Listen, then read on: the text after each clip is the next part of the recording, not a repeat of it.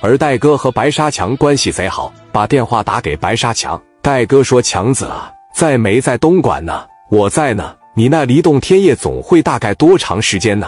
我就在这跟前，十分钟就到。怎么了？你这样啊？家里边有没有家伙事？有，我这别墅里边常放的家伙事，长枪短发啥都有。那太好了，你张罗着兄弟，马上去洞天夜总会找一个叫聂磊的，那是我最好的哥们。”你给他提供一批家伙事，完事以后，你这边叫着兄弟帮他占个场，明白？叫聂磊是吧？我把这个电话号码给你，你跟聂磊联系沟通。你放心吧，戴哥，你把电话给我，你兄弟就是我兄弟，你的事就是我的事。洞天夜总会就在咱家跟前，那啥事没有？白沙强把电话打给聂磊，是戴哥的兄弟聂磊吗？我是，你是哪位？我是戴哥的好哥们，虎门的白沙强。你好，你好，你在洞天是吧？我现在马上把家伙事给你带过去。我的兄弟可能会来的稍稍比我慢一点，但是最多十五分钟之内也会到。这不影响你办事吧？不影响，你只要现在把家伙事给我拿来就行，来不来人都无所谓。我这边人呢也挺多的。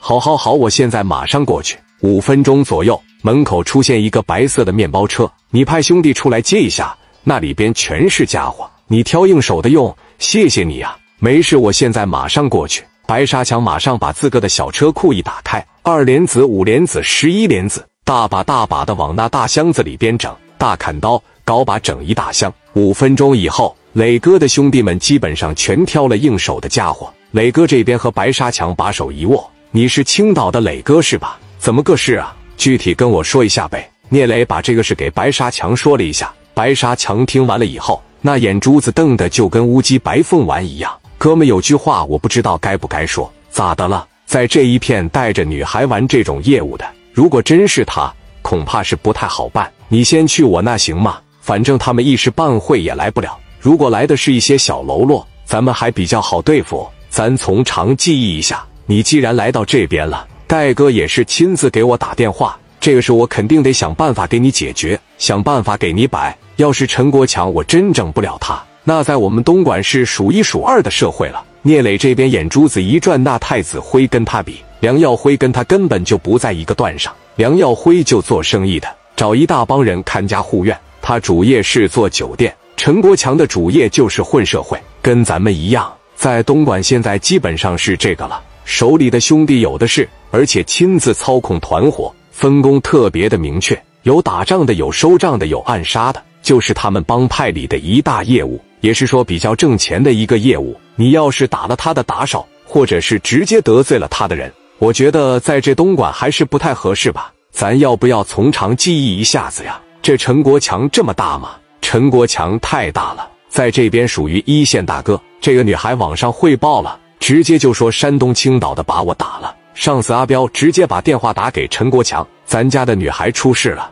让一伙外地的给打了，现在跟女孩要说法。让把十万块钱给退过去，他知不知道他这是天方夜谭？在东莞折到了我陈国强的手里边，他还想要钱，他要个毛！正好我今天还挺有心情的，他们在哪呢？我要过去会会他们，我要让他们知道什么叫东莞的老大。他们就在那个洞天夜总会那块，我马上带人过去。阿彪，我要给洞天娱乐场围个水泄不通，我要打他们电话，啪的一撂下，整个东莞大大小小的混混。全奔着洞天夜总会就去了。陈国强是正儿八经的团伙，跟聂磊不一样。聂磊他们分工没这么明确，谁专门负责打架，谁专门负责火拼，谁负责暗杀，谁负责贿赂。那手底下是有堂主的。这一仗给四大堂主分别打了个电话，每个堂主领着二十多号小弟，奔着那个洞天夜总会就来了。陈国强这边就说了：“我不管你是山东来的还是青岛来的。”我必须让你葬身东莞这边来一百多人。陈国强的座驾在九七年就已经开上大宾利了。白沙强在这劝，如果来的是个小团伙，我这边给你把事办了；如果真是陈国强，我沙家一块赶不上他自个一个人。而且你们是家代介绍给我的，为了避免没必要的麻烦，确保你们的安全，你们现在跟我回别墅，我看看一会究竟是谁来着。要是陈国强。我想办法给你把这个事解决了。聂磊绝对不是个撤凳子的人，我在这等着，来一百人也好，来八十人也好，我这二十多个够用了。而且我们现在手里边有家伙，我他妈不怕！眼见着倔强的聂磊，白沙强还确实不好说什么，给这栋天业总会的一个经理叫过来。经理往跟前一站：“强哥，怎么的？你们那有没有后门？如果要是有后门，把后门打开。兄弟，无论如何你得听我的。